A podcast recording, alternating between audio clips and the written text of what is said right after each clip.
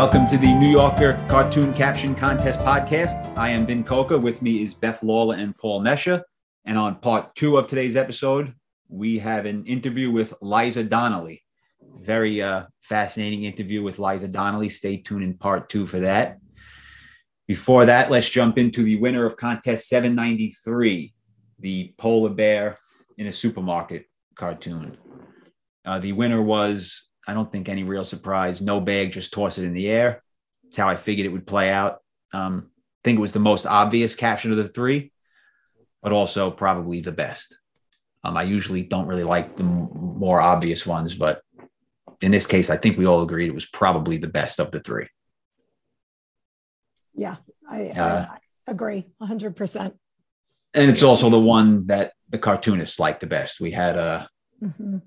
Seth Robert or Seth and uh, Brian Hawes on. It's the one they liked the best as well. So no real surprise here. Yeah, and pretty similar to their original caption. Yeah. And their original caption was, I think, no bag, I'll just mouth it. Yep. You know, uh, this is actually better than that, right? Yeah. Toss it in the air is better than mouthing it, hmm which I think they agreed with. So I don't, I don't think Yeah. I'm uh, Yeah, insulting just it. an odd term to mouth something. All right. And we discussed that with them last week. So we don't have to go into too much detail on this one. How about finalists of contest 795? The finalists were from the gentleman at the bar. Shall I serve your husband first, madam? And I believe you're familiar with tonight's entree. I'll open with some thoughts just on from the gentleman at the bar because yeah, I, I have to wonder. They initially chose it's from the gentleman at the bar, noticed my name and didn't want a two week in a row finalist, which sounds like a uh, braggadocious thing to say. And I only say it because from the gentleman at the bar is ranked like 500 and they have Mhm. never gone that low. They've gone that low once in the history of Mhm. them tracking the data. Right? They have never gone, they, Right. they've gone below 400 one time before this. Right.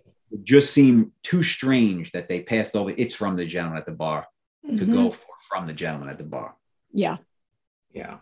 Having Uh, said that, if they did do that, I actually would agree with that decision. In other words, just two similar, identical captions. If I ran the contest, I would choose the person who was not a finalist before. Uh, so if they did that, I tend to think it's the right thing to do. Mm-hmm. Uh, Very generous of you, Ben. That is very generous. Uh, what do you- do you- do you disagree? No, I, I, I really don't disagree, but I'd be very disappointed that somebody else had a very similar caption, and Mhm. that's why I missed out.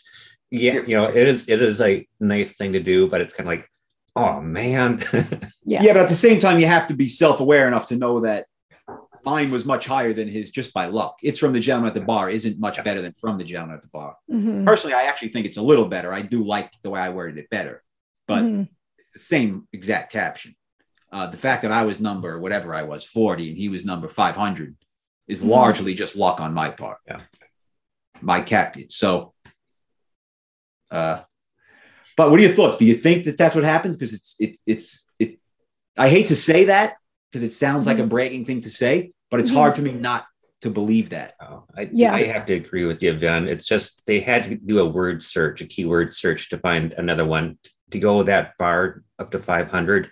Mhm. They're not looking through each individual caption for 500 captions to try to Right. find something. It's a keyword search, and then that means they they liked it, but they didn't like the name that was attached to it. Again, I it's it's hard for me not to think that that's what happened. Mhm. Um, if they were next to each other, I can get it, but th- I just never seen them go that low in crowdsourcing. Right. Were Uh, there but- others in between yours and that one that were just like it? Yeah, but not similar, two But words. not as- longer, you know, Longer not. words. yeah, Mhm. you know, Yeah. not as well worded, I guess I should say. You know, Right. I, I agree. I, I would imagine that that's what happened also. It, the I mean, I've seen I've seen like- people be I've seen people be finalists within a month of of Oh. being a finalist. Our co-host, I think. Yeah. Where, where where was yours within a month, Paul? Yeah, I It think the last right? two were within a month of each other. They're within yeah. I think three or four weeks. So Mhm. But Yeah. maybe two weeks in a row is just too much. Well, and there might not have been a similar enough caption to Paul's. Mhm. Right. words, right. in other words, if, if I was the only one, they might have said, fine, I don't Yeah. mind. But Mhm. like, why do we have to choose him again if there's the same caption from somebody else? Right. Right. Um, the other thought on that is the listeners may not know, but um, they post, they started posting this data Monday and then they repost it later in the week. When it was posted on Monday from the gentleman at the bar was like in the four thousands. So it does seem that when they find, we got to get the crowdsourcing guys, maybe reach out to them again. Because it seems like lately when they find a joke they like, they promote the similar ones. Because the Mhm. same thing happened to when I was a finalist. Uh, this- Mhm. they just want to settle. I was all the way down in like 3,000. And then the next day, all of a sudden, I'm in the top. it it definitely seems that way but i remember asking them that question said, yeah. specifically and they said no they don't do it Right. Yeah.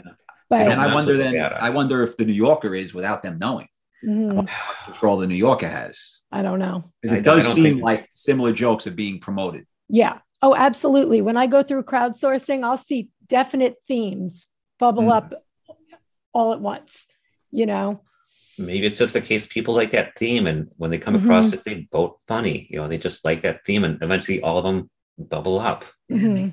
I don't know. It's yeah, it's Yeah, but- it's a mystery. It's still a mystery. yeah i don't i don't understand it Uh, all right. Well, with that aside, Paul, what's your take on on these finalists? Uh, they're good for the uh, for the uh, cartoon. Uh, I don't mind these. Uh, th- they are well worded. You know, uh, let's see. From the gentleman at the bar, shall I serve your husband first, madame? Uh, I believe you're familiar with tonight's entree. You know, they, they don't hit it out of the park for me, but they're all good. You know, I I like them. I I, I don't mind these captions. Mhm. Um, yeah, it's I, I'd probably go with that first one still from the gentleman at the bar. That would be my favorite one. The other two are are good. Yeah, I I uh, I do think from the gentleman at the bar will be the winner. Um, uh, Beth's favorite, which she mentioned before the finalists, where their dinner is severed, which I think is really good. Mhm. did make it close to the top. Uh, I was surprised that was not a finalist, just given how short it is and how it's an example of a good pun. yeah I it's was a pretty sure when I saw it in the top of crowdsourcing that would be a finalist. Mhm. Yeah. I mean, I'm okay with these finalists. I I already voted for for the top one, um, the from the gentleman at the bar, but any one of them are decent. Yeah. I don't really have any complaints about any of them. I agree. Oh, that was boring. Yeah, I know. It's like, No, they- oh my yeah, they- god, we Three decent captions. we like them all. Darn it. They can't do that to us. We have to we have to complain here. That's what we do. My, crit- my critique is I would have chosen dinner is severed would have been one of my uh, yeah, one of my top three. you know, it's Yeah. it, that probably wouldn't have been mine just because I I have a aversion to puns, you know, for myself and for other people. So, you know, these these don't have puns, so it's it's a pun free contest. yeah, which uh, yeah, that's unusual won. lately Yeah, too. usually one. hmm But there were there was some there was a funny one in the Facebook group. I think I might might have mentioned it last week. The it's a special blend of herb and spices. I thought that was funny too. And I saw that. That probably Mhm. ended up pretty high. 203. So Yeah, so that's pretty oh, good. Yeah, that's Yeah. good. And then there was one in the Facebook group that I thought was really funny, but the person who wrote it told me that she didn't submit it. It was at least you didn't kill him slowly with years of nagging and passive aggressive comments. I do like that. That that that one is funny. That, I think a that that's is a so New Yorker funny. cartoon caption. that is so funny. I really wish she submitted that one. that she would have done well with that one because I would have voted the heck out of that one. Oh, Uh, reminds me, there was a bunch with him dying with a smile on his face that I thought were pretty good too. There were a bunch. I don't remember how they were all worded, but that was a theme that I thought was pretty good. hmm All right, why don't we talk about this week's contest, contest 797. The woman talking to a knight who's sitting down in a corporate office setting. And uh, looks like a familiar cartoon, right? Uh, Yes. I think Kaamran Hafeez Mhm. has drawn similar of these. Uh, Yeah. There's also been several knight cartoons in the past, so I don't know that we're going to be able to get new material out of this. But Paul, we'll open with you. Well, what are your thoughts on this one? Uh, I really haven't uh, thought too hard on this one. Uh, I saw this pop up late Sunday night, and just because what was happening on late Sunday night, my first thought was, "I'm hosting the Oscars," and I think there's going to be a lot of those on this Oh. contest. That that's definitely going to be the funniest caption, hmm and I'm torn whether or not I suggest you should submit that. I don't want to submit that one. I really don't want to submit it. It's it's funny, but it's just too topical, and there's I don't know if they'll choose it for how topical it is, but I Yeah. think they might for how good it is. hmm It's it's it'll, it's something that will trend nicely in the crowdsource, just because. And anyone else who not submits really- it. Or how about uh, I'm writing my Oscars Oscar jokes Oh because yeah, he's got a piece of paper in his hand. yeah, that's that's that's a good one too. So there's some good variations on that one. Mhm. You know, it's, I would just go what you said. I'm hosting the Oscars. I- I'm not Mhm. going to I'm just that torn one, because I don't know if they'll choose it. I don't know if they'll go. listeners out there, go with the Oscar joke. Do it. I'm not entering it. I wonder if they choose it. I, I think that's going to be the best joke that this that that this cartoon has. Mhm. Yeah, it's just you know serpentist, uh, whatever that word is. That it, this cartoon popped up. Yeah, that one. It's very Uh, topical. So it Yeah, really just popped up within hours after that happened. You know, it's like, Mm-hmm. yep, there it is. Yeah, like that could have been the daily cartoon on Monday. Absolutely. You know, I mean, it, will just make no sense in six months. So I, I'm sure they Mhm. won't. That's that's why I, I don't do those ones that have a shelf life. I, I do not like uh, you know something that's going to drop off after a, a month. Mhm. Uh, so, anyways, I went on from there, and of course, I went with the uh, Monty Python reference of just saying "Ni." Which I don't get. Yeah, I- Monty I kept thinking of "tis but a nothing but a scratch" or It's- something it's, like it's that. It's a paper but- cut. It's a yeah, paper it's cut. paper cut. Uh, and then uh, let's see, I hate chain email. It's just a bad pun. yeah, I had chain mail, not chain email, but I had chain mail thoughts. Mhm. Yeah. Um, it no, yeah, I have to do this every so often. It's Crusade Friday. Yeah. I like that one. I, I've done it's, it. I've done that to death, though. It's like any Friday. It's casual Yeah. Friday. It's like it's just been done Mhm. to death. Uh, and and finally, uh, chivalry isn't dead. It just needs coffee. I kind of like. There's something there. I don't have it worded right yet, but it's kind of like because she has a cup of coffee in her hand. It's it's Mhm. not obvious, but there's coffee involved there. Hmm. So something between a knight wanting coffee. You know, I don't know. Working on it. It's going to be a Sunday night one for me. Mhm. Yeah. How about Yeah. you, Beth? Yeah, I'm struggling with this one um, because I, I can't seem to get how do you feel about working nights out of my head, and that's terrible Yeah. because it, it there's going to be so many night puns that I can't bring myself to submit one, but I also can't get past it in my head. Um, there will be so many, but what I'm learning lately is when there's the obvious themes, people word them so bad mhm, that sometimes it does make sense to just do it. yeah, I mean, I don't know what people are thinking. Some that submit, it, they just word it so bad where mhm. think maybe I should have went down that route, yeah. and did it right because they, they were all doing it wrong. Right, right. Yeah, I agree. But you know, part of me is just like, I, I don't know that I could do it when there's going to be so many, and there's also going to be so many round table jokes that Yeah.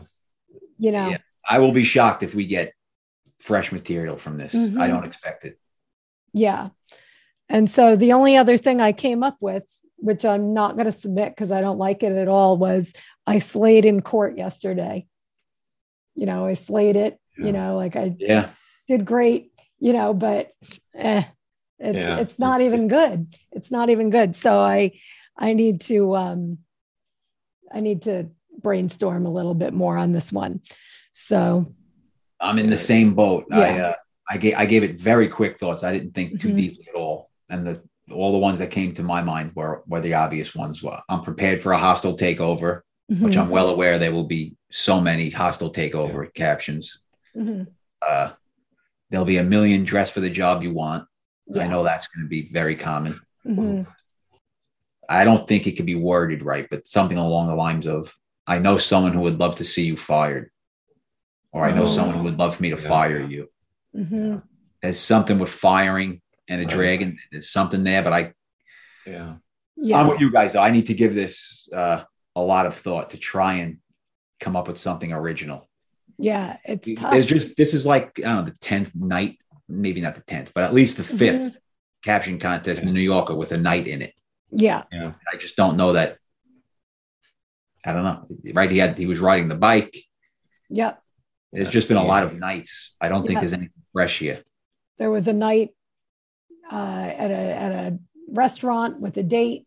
Yeah. Um, you There a know, knight. that, In a dressing, room, like trying Mhm. on a, a suit. Yeah. So it's just it's been Yeah. done. The mhm, jouster with the uh, car door on his uh, Yeah. jousting stick. Yeah. Yeah, so many of them. Yeah.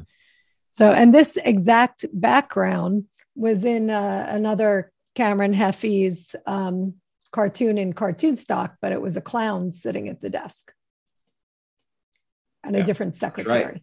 Yeah. Yeah. And the desk and chairs were made out of balloons, if I remember right.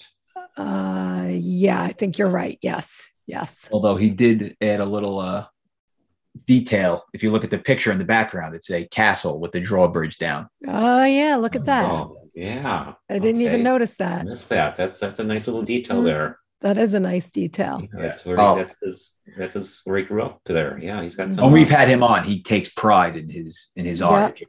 He uh he And actually, the the building it's outside the window almost look like castles Oh, with yeah, the little tiny windows. Yeah. Yeah. If you look outside the office window, it almost looks like that's a that's a castle out there. Yeah, you're right. That's a nice detail there Mhm. that you caught. That's, Yeah. that's nice. Yeah. I like that. I like when they put that much effort into it. hmm Yeah. And then the, the other guy in the other cubicle. That's an interesting touch. Mm. I don't know if there's anything that can be done with him as far as a caption, but it's interesting. His, his head's on a pole over there. That's not actually a guy in the cubicle. That's a guy with his head on a pole. it almost looks like he's climbing in through the window, like yeah. peering in through the window.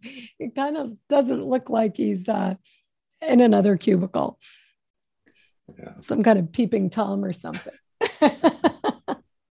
Yeah, but it sounds like we all uh need to give this one some thought. It's gonna it's just gonna be hard to come up with something Yeah. fresh, original. that yeah. There, What do you there think's was, going on in this though? It's like right, it's not a job interview. No. He is holding that piece of paper, which can be construed as a resume, but the fact that she's not sitting down seems pretty Yeah. obvious. This isn't yeah. Right. This He's is got job. coffee and everything. You know, that's Yeah. the- you know, that's another that's a coworker. right. Yeah. Yeah. I think he's talking to a coworker. Yeah, you just have to figure out, you know, what kind of office is this? You know, work that into it somehow because Mhm. that's going to be like the main point of the joke is what's happening that day at the office. Yeah. Yeah. Maybe he's saying he he he would get his own coffee, but he can't get up. Because he can't move in that. Give me, then give me an to oil Walmart. can. You know, Yeah. I can't get up. I don't know. Unfortunately, I suspect hostile takeover will be a, hmm a finalist. I just think it will. I, I'm not Yeah. going to go that route. I really want to try and find something original here. Yeah.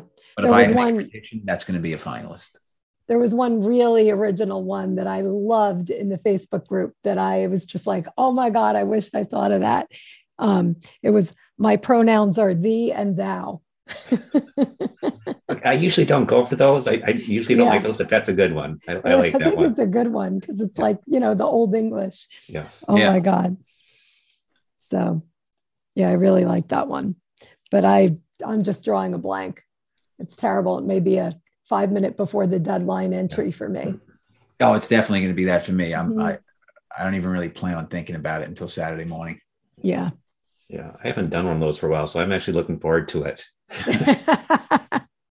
It's like that that last minute deadline is just you know it's like that adrenaline rush. You know, at about Mhm. you know, Yeah. an hour before it ends, it's like oh, oh something, come on. Yeah, it's it's do or die. Sure. Oh, well, I look forward to seeing what you come up with. Uh, share mine when I when I eventually submit. Mhm. All right, with that, why don't we jump into our interview with Liza Donnelly? So stay tuned for that, and we'll be right back with Liza Donnelly.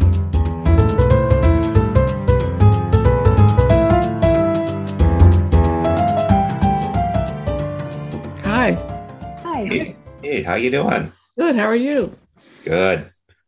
Welcome to the podcast. Glad Thank you. Thank you for having me. Yes, much appreciated. Yeah, no problem. Yeah. Heard about you guys for for a while now. Uh, good stuff. Yes. Yeah, well, we had uh, Yep. Michael Maslin on um, not Mhm. long ago. Mhm. Now we are glad to have you on. Thank you. Um, if you don't mind, we just like to typically start with a uh, brief background of uh, what got you into cartooning and uh, Mhm. break. Well, when I was a kid, uh, I was always drawing apparently, but then around age seven, my mother gave me a book of cartoons by James Thurber, and I started tracing his cartoons, and that made her smile, and I was hooked. Um, uh, you know, around the same time, I was also a huge fan of Charles Schulz uh, Peanuts, but um, my parents had the New Yorker around the house, and I was I was sort of aware of it from early on, but I just liked making people smile. So, and I was really shy. So it was a way to communicate without having to say anything. or also, people would leave me alone because I was drawing. When did you realize it could actually be a profession? It sort of slowly became a possibility um, when I was a uh, young adult in New York. I, I moved to New York after college and got a job at in the art department at the American Museum of Natural History. And so I had a job, a good job. Uh, I liked that job, but I really wanted to be a cartoonist. And I sold to the New Yorker um, a couple years after college, and uh, I didn't think I could make a living at it yet, but I was I had hope. And so I started um, selling to other magazines and doing illustration jobs, and eventually quit my job. So it was around. It took took took several years to to fully realize that that it was possible. What is an art department in the Museum of Natural History? that was really interesting. It was my other love was biology when I was went to to college, so it was a perfect fit for me. But it was I really loved cartooning. Um, the art department, we were actually our title. The people who were artists in the art department were called exhibition preparators. So we would do whatever needed to be done to prepare exhibits. So that meant um, silk screening sometimes. The, la- that's back when they used Mhm. silk screen for the labels and uh, painting. Um, I, I painted a Tibetan balcony. I designed it and painted it. I, I did some little figurines of Genghis Khan's ancestors. I did a drawing of a snake for the reptile hall. Um, and and and I painted a Bufo marinus. Somebody had made a model of a Bufo marinus toad, and I painted it to look re- make it look real. So it was a varied job. It was a good job, and it was a city job. So there were benefits, but I, you know, Those are hard to leave. yeah, it was. But I really wanted to be a cartoonist. So you were submitting to the New Yorker while you were in college, or you waited till uh till you got out? I did once when I was in college um, because I um, I ended up being an art major in college and I was doing cartoons at the time. But it just so happened that my grandmother was friends with a, a writer for the New Yorker. Um, Andy Logan was was her name, and um, I I got her address from my grandmother and I, I wrote her and I t- wrote Andy and I, I said, would you be willing to show my cartoons to the art editor. And she said, um, she wrote back a very nice letter. And I got to know her later um, after I started selling. But back then she said, um, she said, of course, I'll, I'll pass them along to Lee Lorenz. Um, I, I've often asked him why there aren't more women cartoonists, and did he know why that was? And anyway, she said he's always looking for new talent. So um, I sent my work to her, and then she showed it to him. And I didn't sell, of course, but and I don't, I don't know that he wrote me a letter, but he he mu- he must have. But I don't. I have Andy's letter, but I don't have his uh, or his note. But um, it's very nice of her to do that. Yeah, that's a great uh, Yeah. a great way in. Um, if you know, Well, I didn't get in. I didn't get in Yeah. until on, later on my own. But well, just kind of a way to even figure out how to submit, right? I guess when you're so young and uh, looking up to the New Yorker, you really don't even know where to begin, right? Like, That's how do. I even send a cartoon? yeah, yeah. And then, uh, how long of sending did it take to uh, eventually get in? Um, it was about two years of, I don't know if I was submitting every week, but I was trying to. I did take a class at Parsons School of Design, a night class uh, that was taught by Mort Gerberg to try to help focus my drawings a little bit. And that's, I think that's where I learned how you regularly submit, you know, that you, you go down to the magazine and drop your, off your envelope and then pick it up the next week. I think that's how I learned how to do that. Do you remember the first one you sold? Oh, of course. yeah, it was it was a very strange cartoon too. It's hard to describe, but um, at least I sold. I was really excited. And then they didn't buy another one. I don't remember the exact dates. I should look that up. It took a while to sell another one, and then they didn't print one. I sold in 1979. They didn't print one. They, in fact, printed the second one first until 1982. So it was a, a Wow. long couple of years of you know telling people yes, I'd sold to the New Yorker, but not seeing the proof. So, oh my gosh. yeah, that's a bummer, especially if the first, at least the first one is one that you want in there immediately. yeah, Now you don't mind waiting, but for that first one, that's a long Yeah. way. yeah, So you sold, I imagine it was to Lee Lorenz. Yes. Mhm. Do you have any idea how many female cartoonists were published in the New Yorker at that time? At that time, there were four of us.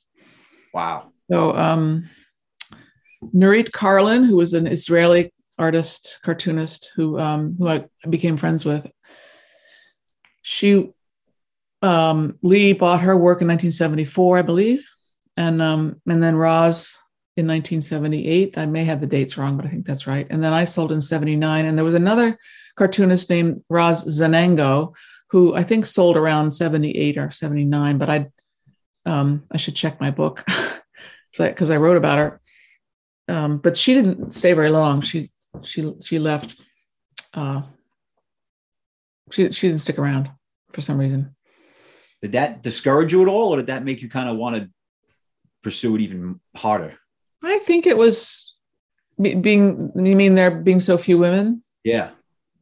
Well, I, already knew that. I think I knew not. I didn't really think about it that much. Uh, I was a feminist. I still am, but I didn't really think about gender.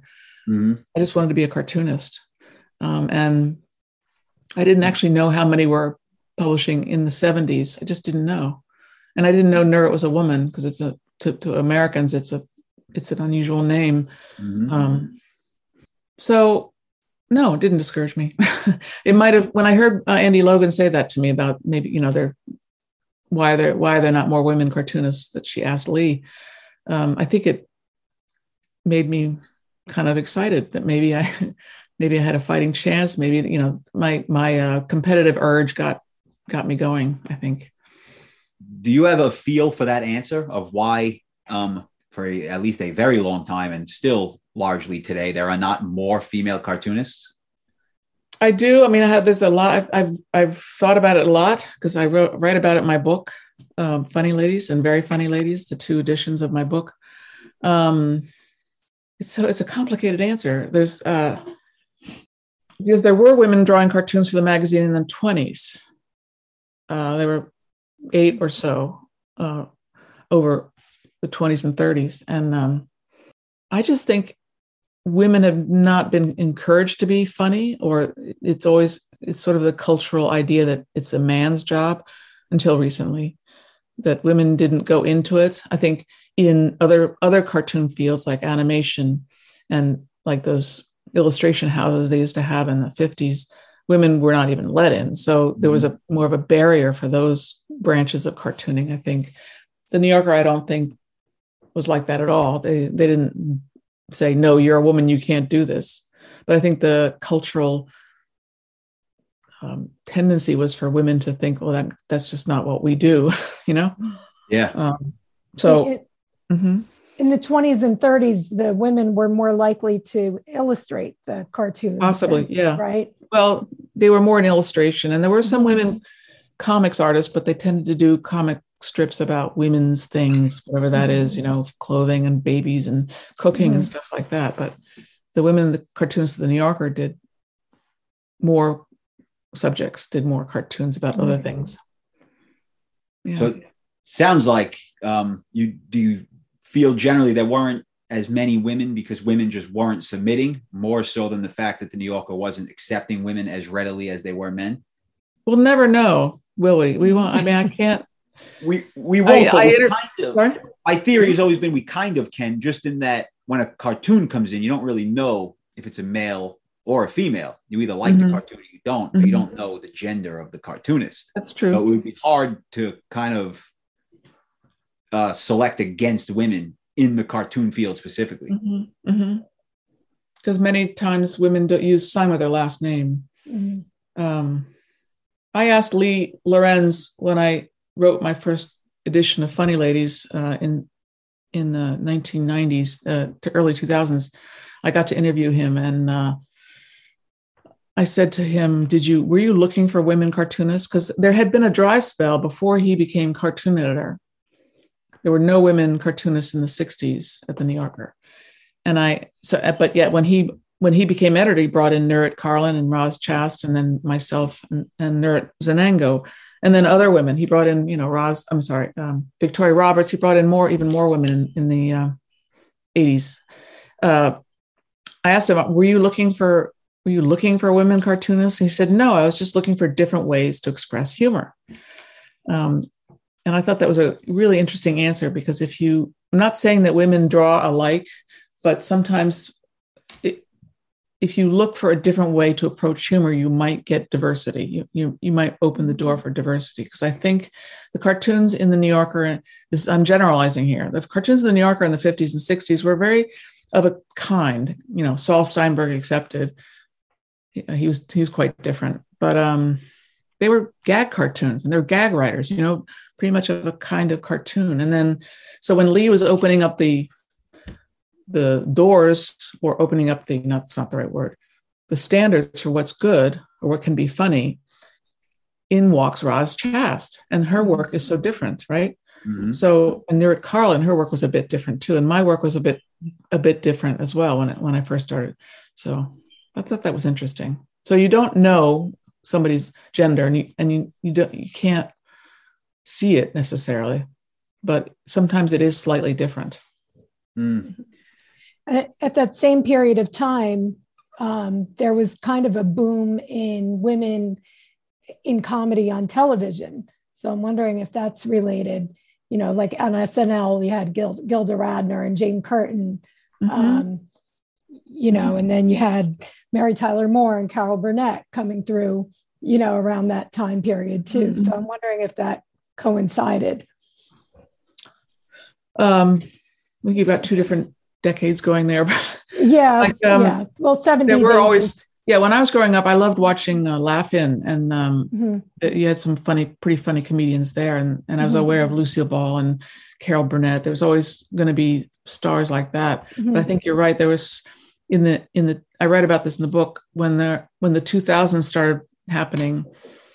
There were more women creating comedy, and like you Mhm. said, SNL had those great comedians um, when they started, and then Mm. and then Tina Fey was head, head writer. I forget the Mhm. years; it's in my book. um, and then and then um, so we had we was getting more and more women car- cart- women humorists Mhm. coming out, and I think maybe the internet helped with that. And then Mhm. um, another thing I was going to say. Oh, Bridesmaids! You know the movie Bridesmaids. Mhm. I like to cite that movie as like a turning point for women in in film, com- Mhm. women humorists in film, because it was. I I mistakenly say in the book that it's an all female cast. It's not because there Mhm. are some some great male, male, actors in the movie, but they're mostly women that star in that film. And it became yeah. a huge hit, made a lot of money, and finally, um, the powers that be thought, well, women can make money for the mm-hmm. studios with humor. So, in, in in in large quantities, not just Lucille Ball or or Carol Burnett, who were mm-hmm. successful on their own. Mm-hmm. In general, do you think that should be a job of a New Yorker editor to find women to, to be?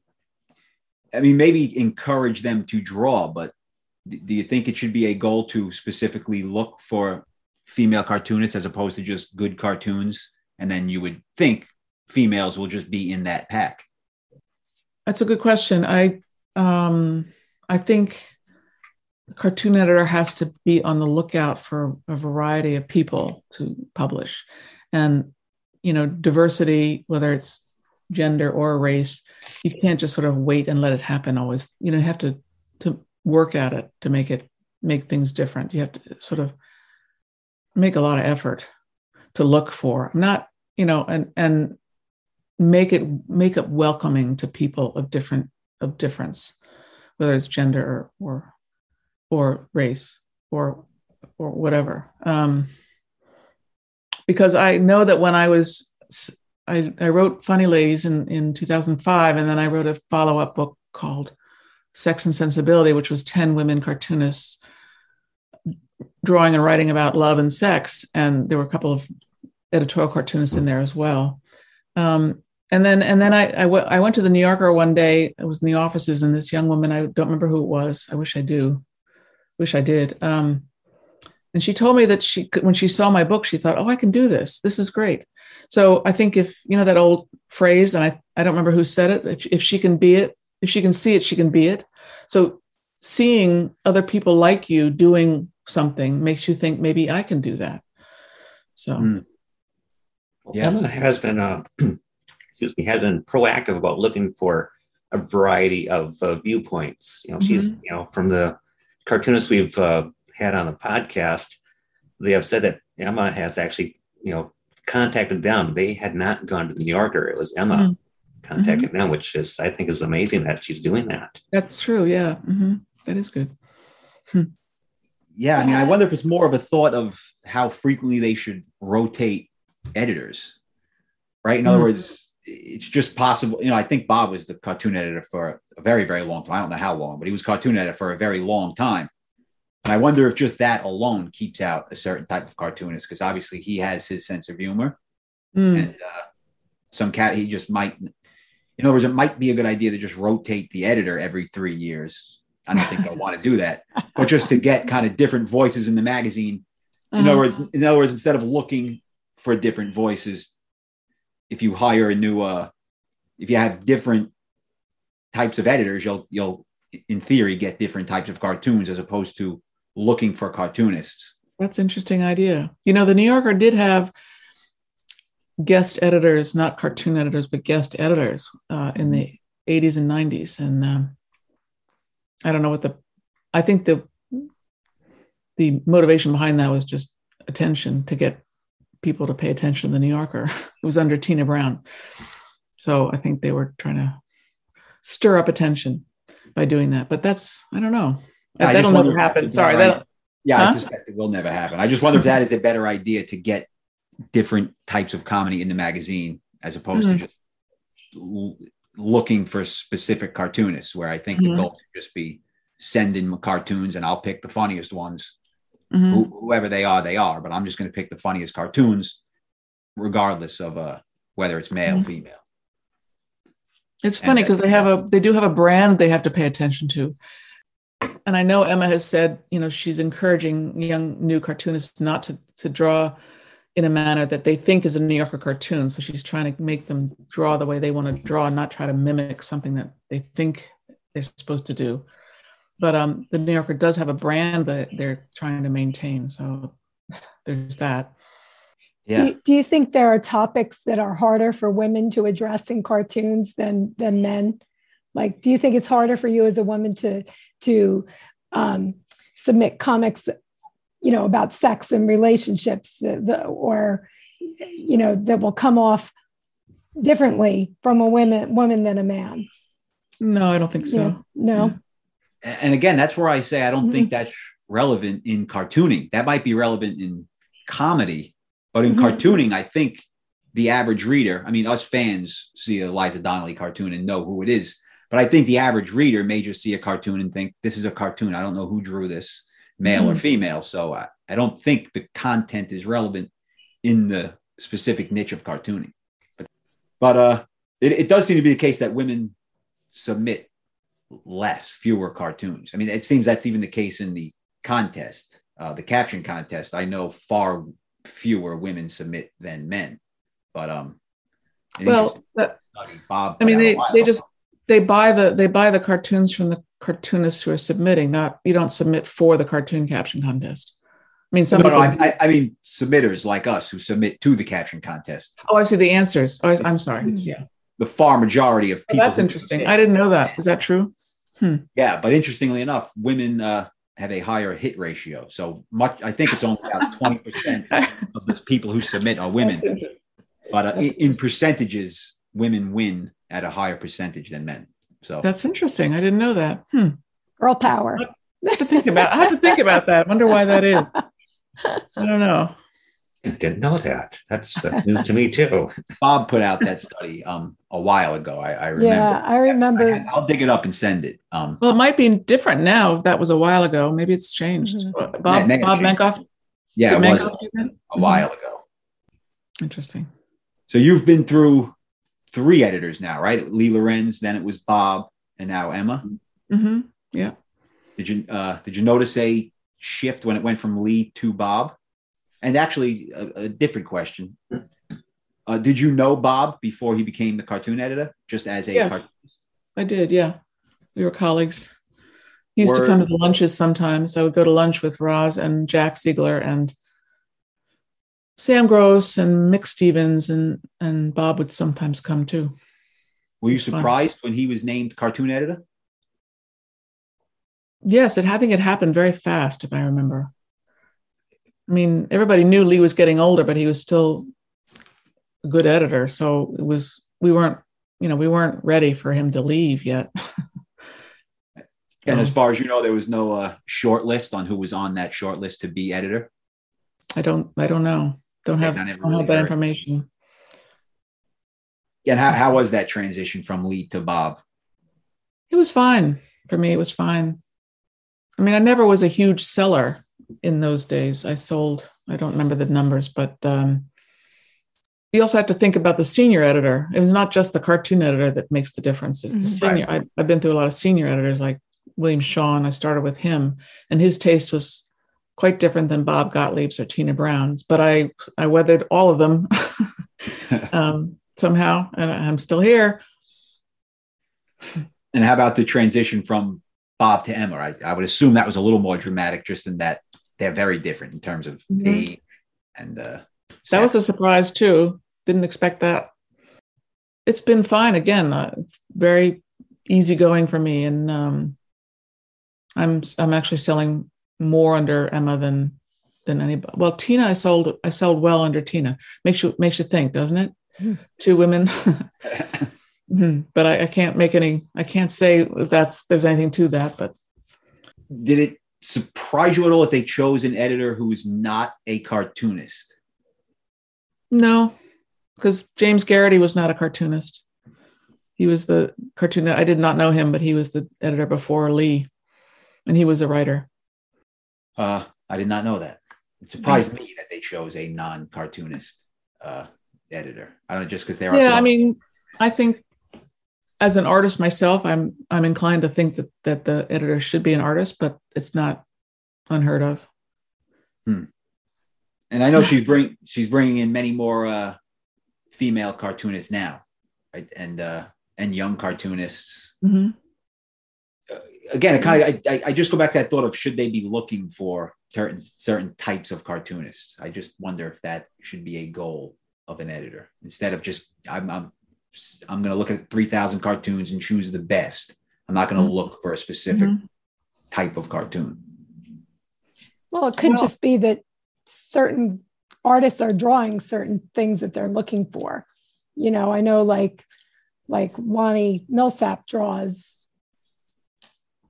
you know, African American characters in his cartoons. So they may be looking for that mm-hmm. instead of looking yeah. for a woman who's drawing that. That just may, may be like, we want to have more African American characters. Because I know that was a criticism for a long time that yeah. that there there weren't even African American characters in the New Yorker cartoons. So yeah, and, and um, I mean, many of us in recent decades do put black people in our in our mm-hmm. cartoons, even though we're not black. Mm-hmm. Um, but the difference between, say, me doing that and a drawing by Sarah Akinterinwa, mm-hmm. I hope I'm pronouncing her last name correctly. I, I interviewed her for my book. Um, she might bring a perspective, and I think she does, of what it's like to be black and, mm-hmm. and in her cartoons and mm-hmm. what her experience is. And I that's something I can't do. Right. So um, that's good. That's a good thing. Right. Similar yeah. to like William Haefeli. I, I, I don't know if that's the way you pronounce it. I think that's right. Haefeli, yeah. Haefeli drawing um, homosexual yeah. couples. Yeah. And because he is. Mm-hmm. And so that he brings that perspective to the cartoons. So yeah. yeah. So back to the early work. So after you sold uh, the first, it seems like it was not off to the races. No what I would assume you were a little discouraged having sold it and never seen it, but you still submitted regularly. Yeah. Mm-hmm. Um, well, back then, uh, you got the feeling when you sold one, you were you were kind of being brought into a fold, like like by being an intern in a way. Luckily, I had a job, so I could still pay my rent. But um, it, it was not. I was not discouraged for too long because I'd heard other stories of same thing happening to other people it's a little more fast now. I think people get bought and then they get bought again and then they get bought again if they if they keep doing good work. And maybe I wasn't that good yet. I don't. Um, I, I wasn't probably. you know, I needed to develop, and I thought, well, I'm I'm developing. I'm I'm figuring it out. And Lee's giving me time because um, they what they would do also, and this is interesting. Maybe you don't know this, but you go you go pick up your envelope. For those of us who live in the city, you drop your envelope off on the 20th floor with the receptionist. Then you come back the next week and pick up your rejects. And you look in the envelope and you'll see most of the or all the drawings returned. And sometimes there might be a little piece of paper like ripped off of a notepad that says holding one, which meant they were holding one of your cartoons for, for a week to, to consider it. And um, and I would get those occasionally, and then they return the cartoon, not buy it, or I get a little note from Lee Lorenz saying, um, keep trying. So I was being encouraged, just mm-hmm. not bought very often. I've asked others this and no one has known. So I suspect you probably won't. But you have any idea where the OK came from when they do want a cartoon? They just write OK on it? I don't. Did, did Michael didn't know? Ma- Michael Maslin didn't know the answer to that? No. Uh, yeah, no. Don't know. Yeah, it's a, he knows everything about the history. yes, he certainly is a wealth of information. one of those things that have lost in the midst of time. It's just yeah, it's been carried on. Yeah. And how about your style? How long does it take you typically to draw a uh, an average cartoon? Not very long, as you might imagine. Although the the ideas are hard to come by, so right. they take a while. But when I come up with the idea, it doesn't take me long to draw it because my style is so simple. But then, so there's a difference between doing my my batch um, which I now do on my iPad. I do my sketches on my iPad and send it in that way. Um, and then when I get an okay, um, it takes me a lot longer to draw the finish because I just want to make it perfect and I want to make it look like I didn't spend much time on it. and sometimes that takes a while. Yeah, absolutely. That's an art in of yeah. itself to make it look yeah. so free and whimsical when it's uh, a yeah. lot more detailed. And I, that. you know, Thurber's on my mind all the time, trying to draw like Thurber so. Did your signature change at all over time, or, what, or did you always sign the cartoons the same? I think it's changed a little bit. Yeah, for a while it was really close together. The letters were really tight, and then I think in the middle of my career they got further apart, and now they're sort of somewhere in, in between. But did you give a lot of thought of how you were going to sign it? In other words, initials I, or full name? No, I just decided the last name from the beginning. Most Yeah. people did that. Yeah. I probably practiced it like everybody else. you know, when you're a kid, you practice your signature a lot. Yeah. Yeah.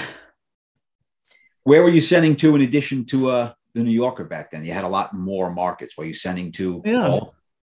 Yeah, we would make the rounds. We call it. We'd go we, as a group. We would go to um, National Lampoon. I saw actually I sold to the Lampoon before I sold to the New Yorker, uh, and then um, Good Housekeeping and uh, Cosmopolitan, and then there were women's magazines like Working Women and Working Mother and.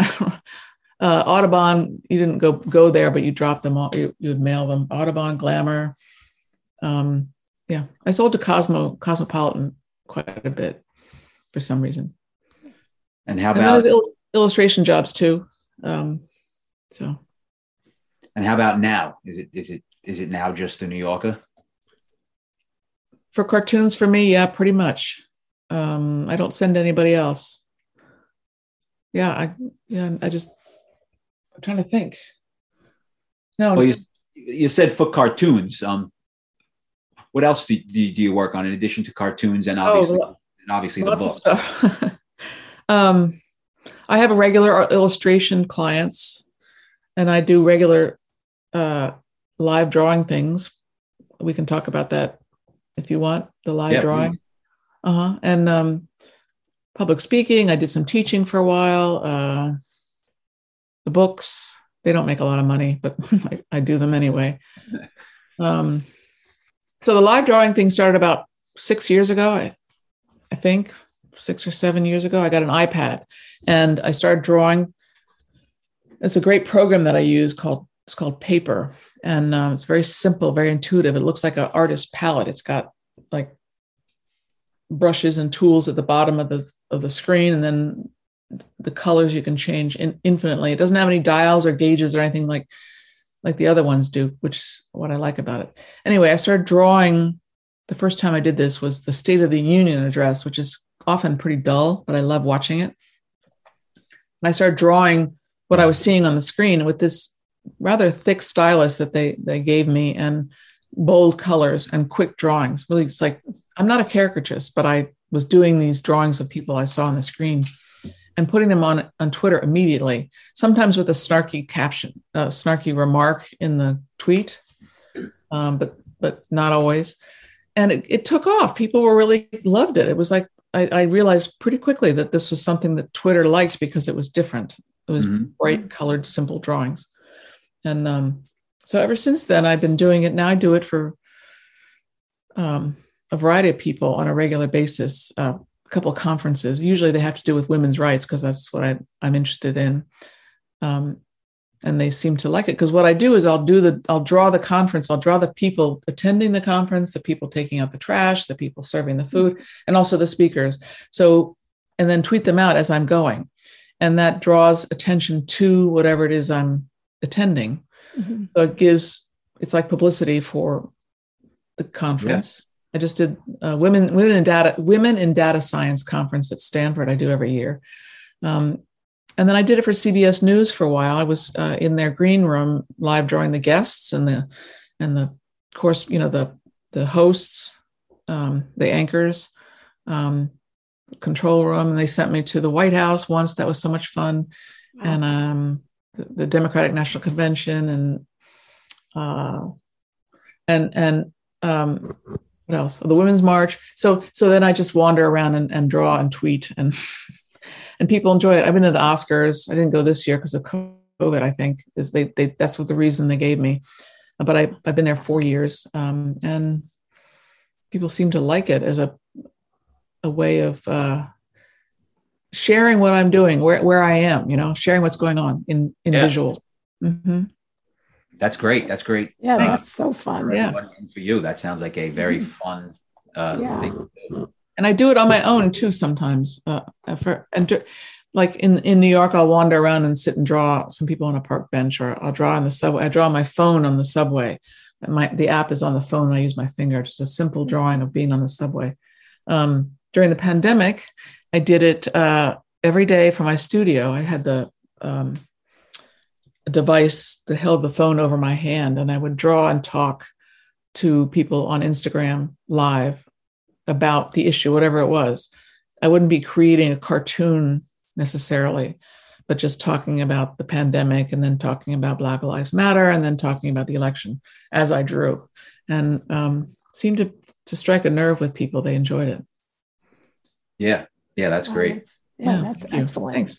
Do you have um, particular topics that you like to to draw cartoons for, or you know, any favorite trope or anything like that? Yeah, I do have my my my particular favorites. Like, mm-hmm. um, uh, I I often put children in a sandbox talking. I think that's my mm-hmm. Schulz influence, not directly, but sort of subconsciously influenced by Charles mm-hmm. Schulz.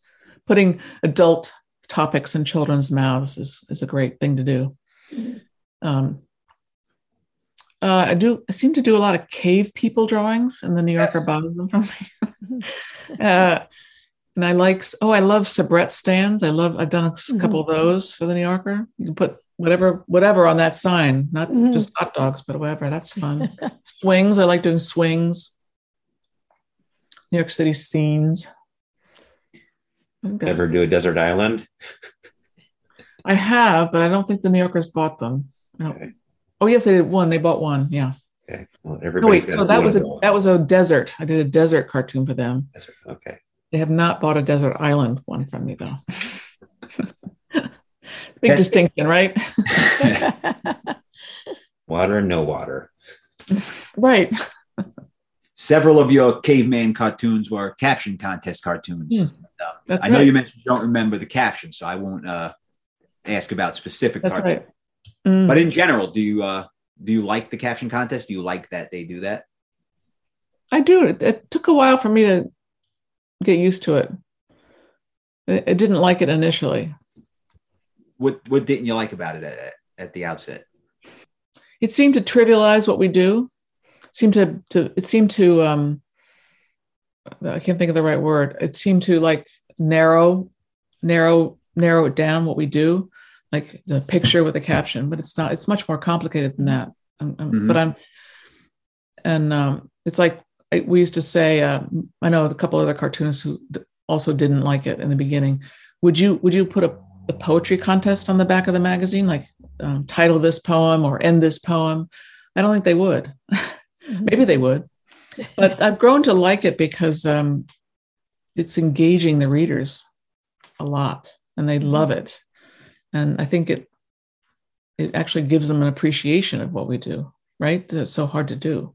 Absolutely. Absolutely. Yeah. Mm-hmm. Eh, yeah, I mean, we we have heard others say it kind of makes it feel like they're presenting it like anyone else can do it. Um, I, I don't think it does that at all. It's just uh, it turns it into a game. And I like mm-hmm. I like you said, I think it makes uh, the readers appreciate the cartoons much much more, oh, and good. just become yeah. become much more aware of the cartoonists. Uh, exactly. Thank you. Yeah, I think you're right. I agree. Yeah. So. Yeah, I think it's been great. Uh, I don't know. I'm sure it's been good for the magazine, but I certainly think it's been very, very good for cartoonists and just getting mm-hmm. their names out there and getting their cartoons more widely known.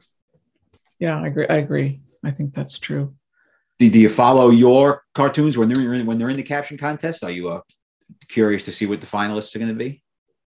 I don't. I, I, often look. I, I, often do see what they are, and and usually the ca- captions are good. So, um, the public is is catching on. So I assume you never try and play yourself at all. Try and caption somebody else's uh, cartoon. No, no, I have enough. I have enough work to do just trying, trying to come up with a batch every week. sure. how, how is it being married to a fellow cartoonist? Um, is that helpful? Do you guys bounce ideas? Or I was going to be funny. I was going to be funny and say, "Oh, I don't know. I don't know what it's like to be married to a non-cartoonist, so I, I can't answer that question." but um, that's a good point. yeah. But for me, for me, I mean, that, that, you know, you often hear about people in the same business being married and it doesn't work out because they're competitive or whatever. But I, for me, it works really well because it's such a difficult business. it's it's great to have somebody to to talk to about it and, that, and they understand what you're talking about Mhm. you know they they get it so that's it's really great we don't we don't share our cartoons michael probably said this if you asked him that question we don't share our cartoons You did say that. before they're sent off to the editor um, sometimes we'll share it afterwards Uh, I would assume you often have probably similar cartoons. In other words, if just something happens to both of you in real life, you both think, "Oh, this will be a great cartoon." And since you don't share with each other, it's very likely you're very similar cartoons on the same uh, situation.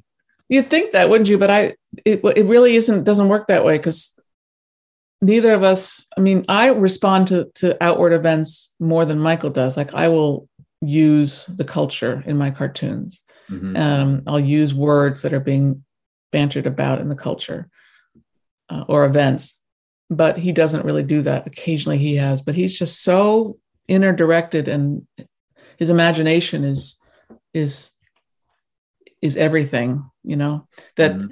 we you know there's nothing in our daily life that really would be noticeable in his cartoons it may come out in subtle ways that are hard to see but Yeah, you're you're more of an observational cartoonist. You know, you you're. I feel like you look around and you just absorb everything.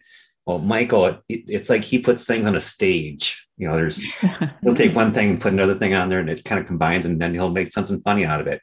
So Yeah. I think that's the difference between you two. he's playing too much Yeah. more than i am he's playing with things on, on the paper um, I'm, I'm in awe of his ability to just draw for hours and hours and hours i can't Yeah, and his well, his style allows him to do that. He can draw cartoons very, very quickly. Uh, whereas some other cartoonists spend hours just on on one cartoon. that's right Do you typically come up with your caption first and then draw the picture, or do you draw first and then come up with a caption? It's it's mostly drawing first. I've, I've been thinking about that a lot because I've been interviewing other cartoonists. I've been doing some panels for the book launch Mhm. and with other cartoonists and starting, uh, you know, asking that specifically. And uh, and I did a lot of interviewing of cartoonists, but I don't think I asked that question. But that said, I, I've been looking at myself create in the last couple weeks, thinking, oh yeah, I really do go start with the drawing. Um, I'll have a I have this notebook that has um, a lot of doodles on it and drawings and strange drawings and funny drawings and then lots of words that are picked out just what I pull out of my brain and put it down or Mm. find it from the newspaper because you'll see my cartoons they have a lot of words that are picked from the culture like uh, I did two risotto cartoons for the New Yorker Mm. back when risotto was a new thing a radicchio cartoon um, Mhm. uh, niche was being used in the in in politics once i used that so i Mhm. love trying to find those things and put them in in a sandbox or something like that Mhm. or in a doctor's office It's hard for me to even understand what that means. Can can you think of an example where you just drew a image first and then had a caption? In other words, you can't just start. Maybe you can just start drawing a couple in a bed just randomly and then think, oh, what would they say? yeah Like that, Mhm. yeah, that because that doesn't even seem. It would seem you'd have to come up with the idea and then go, oh, that's good, and start drawing it, as opposed to just I'll draw something and maybe I'll come up with a good cartoon. no that's that's sort of how i work and you, you draw the couple in bed and then you just as you're drawing them you're imagining who they are and what they might be saying to each other or then you'll think well what's going on in politics right now? Could they be arguing or making reference to something that i heard on cnn yesterday? Or you know is there going to be another strange element in the bed with them like an animal or a inanimate object or so, so you start you're you're mentally playing with the scene um, uh, and that's how it works. I i when i started i was i loved captionless cartoons i love i was uh because i was so quiet and shy i just really didn't know how to use words that well although i, I was well educated but um i was scared i was scared of words so a lot my early cartoons were often wordless and uh, i know i read somewhere that william shawn liked captionless cartoons but they're hard to to maintain. They're hard Mhm. to keep going with those. Mhm. They're very hard to do. One of my favorite of your cartoons is, um, and I'm wondering if you drew this first or came up with the caption first, is um, two women standing in a kitchen, and one's pouring a glass of wine, and one is wearing a funny vest. And then one woman says, "Some wine with your vest." it's just That's- so funny to me because you. it's like it's like that the other woman couldn't get anything other than that vest off of her mind you know so because it's so bizarre so i just Um, think that's so funny Thank you. I think I drew that first, and then the caption came out of her mouth. But I, I have to Mhm. I have to correct you because you're not the first person to think this. But she's talking to a man. He That's a man? pony- Really? say, Oh. yeah. You're not the first oh my gosh i thought it was the- another woman That's okay. Oh, Because it that's so changes it, doesn't it? it does it Yeah. does change it it does i think it's a i just pulled it up it's a little ponytail that uh threw, threw me off i think right. The, sure. the, the, the man has a little ponytail, but that's funny. Oh my gosh. well, I'm glad you corrected me on that. I, okay. I still love I love the cartoon. Oh, thank you. Yeah, it's one of my favorites. That's during a time when I started to draw um, my women speaking more, uh, more and more. I forget when that was published, the 80s or late 80s or 90s. Uh, and I, and if you look at a lot of the cartoons of mine during that time, there were more women speaking and women making fun of men.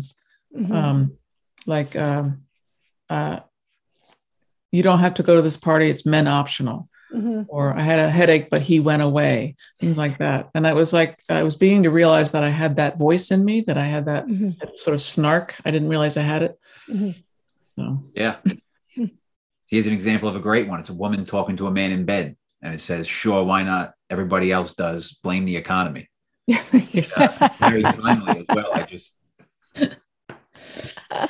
yeah, that came from the news. Yeah. Not recently, but I forget when that was.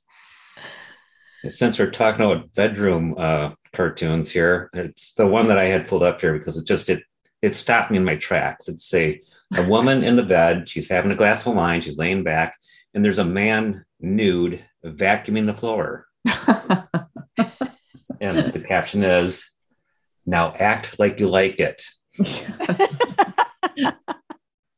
It just it oh my gosh. Thank you. yeah. Do you have a cartoon that you, do you have a cartoon that you think you're most known for? There is one that I think the New Yorker brings out on social media regularly. By regularly, I mean like once a year or twice a year. And it's gotten the most hits. It was like, it, it was published a while ago, like a couple decades ago. And this past year, it got one of the best inter, uh, Instagram cartoons of the New Yorker. And it's a couple standing in front of a brownstone. Uh, facing they're facing each other and she's saying to him i'd invite you in but my life's a mess Mhm. Yes, I've seen that. that Yeah. one seems to be really popular Yeah, that's a great one. thank you So, how about the books? Well, uh, you have a book out right now. Uh, Mm-hmm. very funny ladies.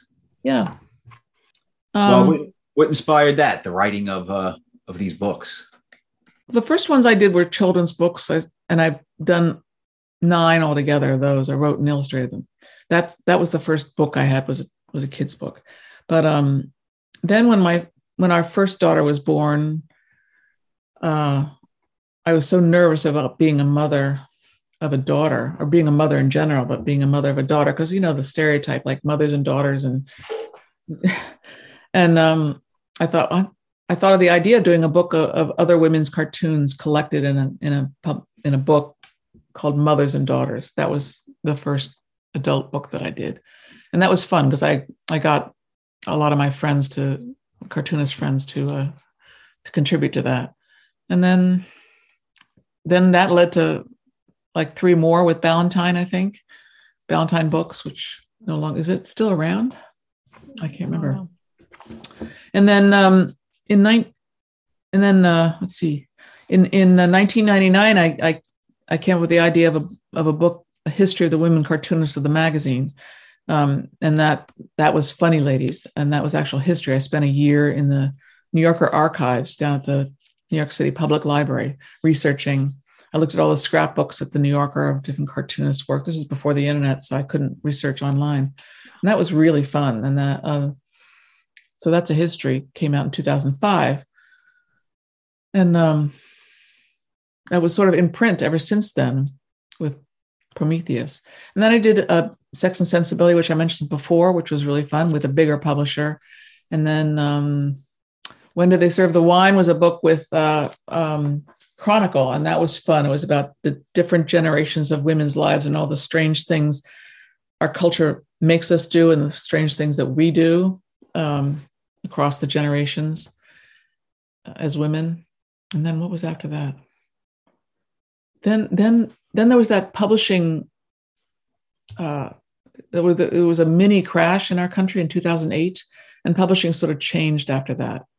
Um, it's harder to publish a book. mm.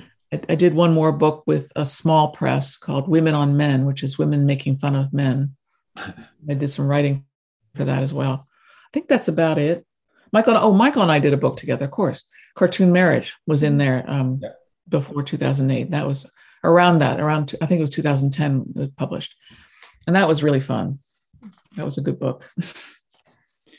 and now it's very funny ladies which is oh yes. Very funny ladies which is when when um when emma became editor and we started having more and more women cartoonists i realized that i needed to do an updated edition. And the publisher said yes because they, they he said they loved my book which was nice to hear. I've never made any money off of it but that's i don't care. Um that's not why i did it. Uh and and so the new book has it has a forward. I'm so proud. A forward by David Remnick and Emma Allen in conversation, which is really fun, and it's very interesting. And then I wrote a new introduction and a new chapter where I interviewed a lot of the a lot of the new cartoonists um, about it because it's just changed so much. Did, so did you learn anything of note from interviewing the new female cartoonists? You know, in other words, did any idea of why there are more coming in now? Is it just for the fact that just you, you see more and you, it just becomes more of a reality the more and more you see. I think there's more to it than that but i can't really well i, I guess that there is more to it than that. Um, seeing it helps you be it you know if you mm-hmm. see somebody else like you doing what you want to do then you're like more emboldened to do it.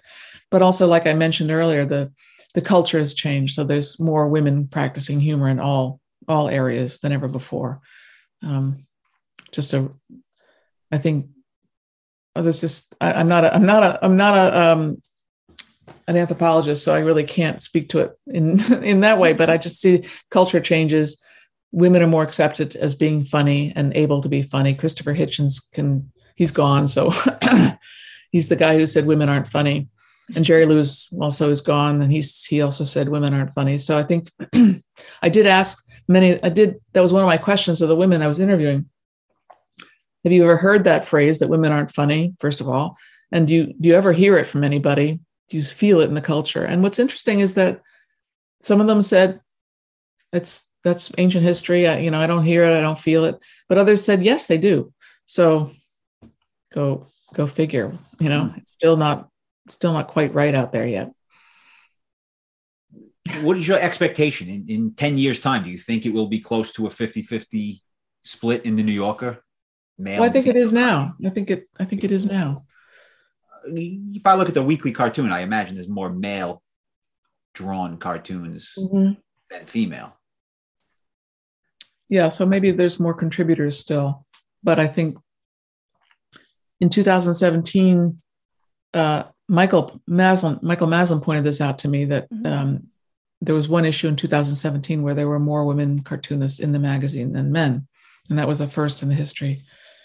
Um, and that's when I I thought, well, I have to, I wasn't writing very funny ladies yet, um, but I thought I got I got to mark this somehow. So I mm-hmm. I contacted Anelle Miller. Do you know her? She's the director of the Society of Illustrators in New York, which also has a cartoon floor for cartoon mm-hmm. exhibits. And I said, I, I'd love to do a, a show, a, curate a show, because I've done it before of women cartoons for the New Yorker because of this fact. And she said yes. So we did a show, did an exhibit, of women cartoons with some historical cartoons as well as modern cartoonists. And then we had a, a panel that night, or, or, the opening night, we had a panel. I created a panel of cartoonists. Um, don't ask me who they were because I don't remember exactly. Um, but Emma Allen was on the panel, and Roz Chast was on the panel, and Carolita Johnson, I think. I can't, and Liana maybe. But anyway, um, there was a it, the house was packed, and the Society of Illustrators is three stories. It's a little townhouse. So the room where we were in was just standing room only. They sent people upstairs to the bar to, to watch it from the screen up there. And there were people out the door around the corner waiting to get in. Wow. And it was such a shock that so many people wanted to wanted to be there. We had mm-hmm. just been on w, WNYC that that morning. That, that helped. Mm-hmm. Um, but also, I learned later that D- David Remnick had to talk himself into the the the, sh- the evening. He had to he had to convince them who he was, and then he sat on the floor. So wow, I, it was such a wonderful thing, and so surprising that um, there was such interest in in this that that women were were now succeeding uh, as equally as men at the New Yorker in cartooning.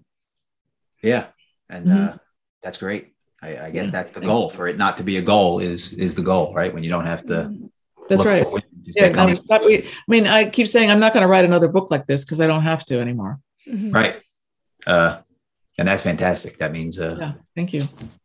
That's great, and uh, congrats to you for being one of the early pioneers of realizing that uh, you can do it and proving that it is true. Thank you. Uh, we've had you for an hour now. We typically don't like to oh, wow. longer than an hour. Um, unless there's something else you wanted to mention, this has been fantastic. Thank you. I, I really enjoyed it.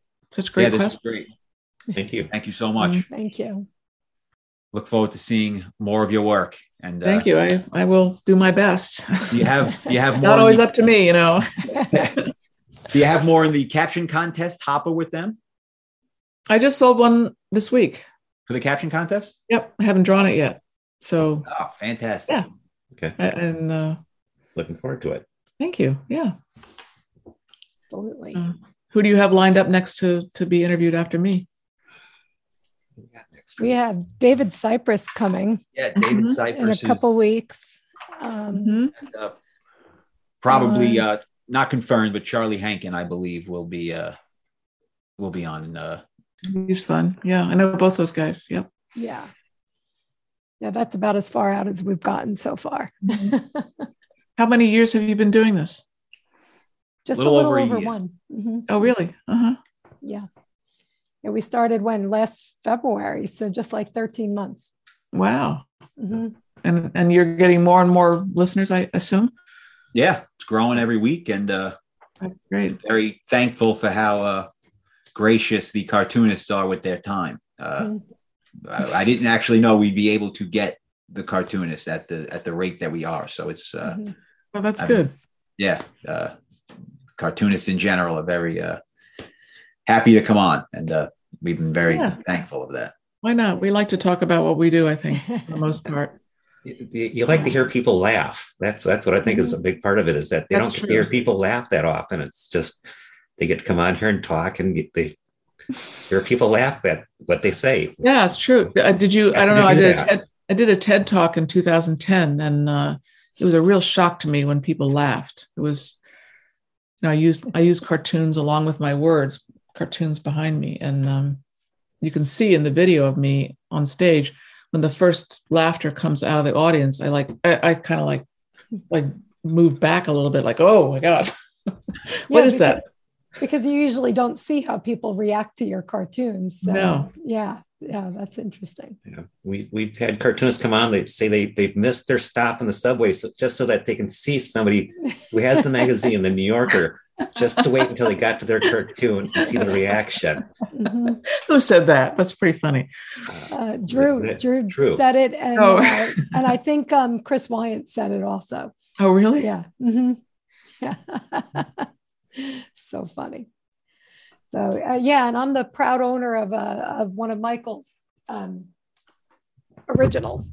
I don't know if you oh, can great. see it. Can you see it? It's which one is it? I can. it's the the overweight man sitting at a bar on the beach, and the bartender is handing him a T-shirt, and it says "courtesy of the woman, the woman at the end of the bar, the lady at the end of the bar." I love it. That's great. I love it. My husband. Well, congrats on your success with this podcast. Thank you. Thank you very much. Welcome. And um, you have a website. Do you have a website? I don't even know. I'm sorry I didn't Uh, go.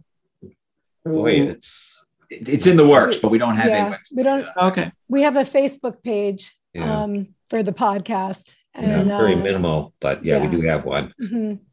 and And we have an Instagram page. Yeah. And Okay. Yeah, I think I follow you on Facebook, but not Instagram. yeah. So if you if you do post anything, I um I have a new I have a news newsletter Substack, and um I have a Medium column, and then my website. Great. okay, So, Yeah, we'll send you the link to the um, to the podcast when it airs, probably Great. later this week. all It, it'll definitely be later this week. Yeah. Okay. Great. Yeah, and we'll link your uh, website in the show notes where all your books can be found. And uh, that will be in the show notes of the episode. Okay. Great. Thanks again. Thank you. thank you, Thanks. Liza. Bye. Okay. Have a good night. Thanks. Bye. Okay. Bye.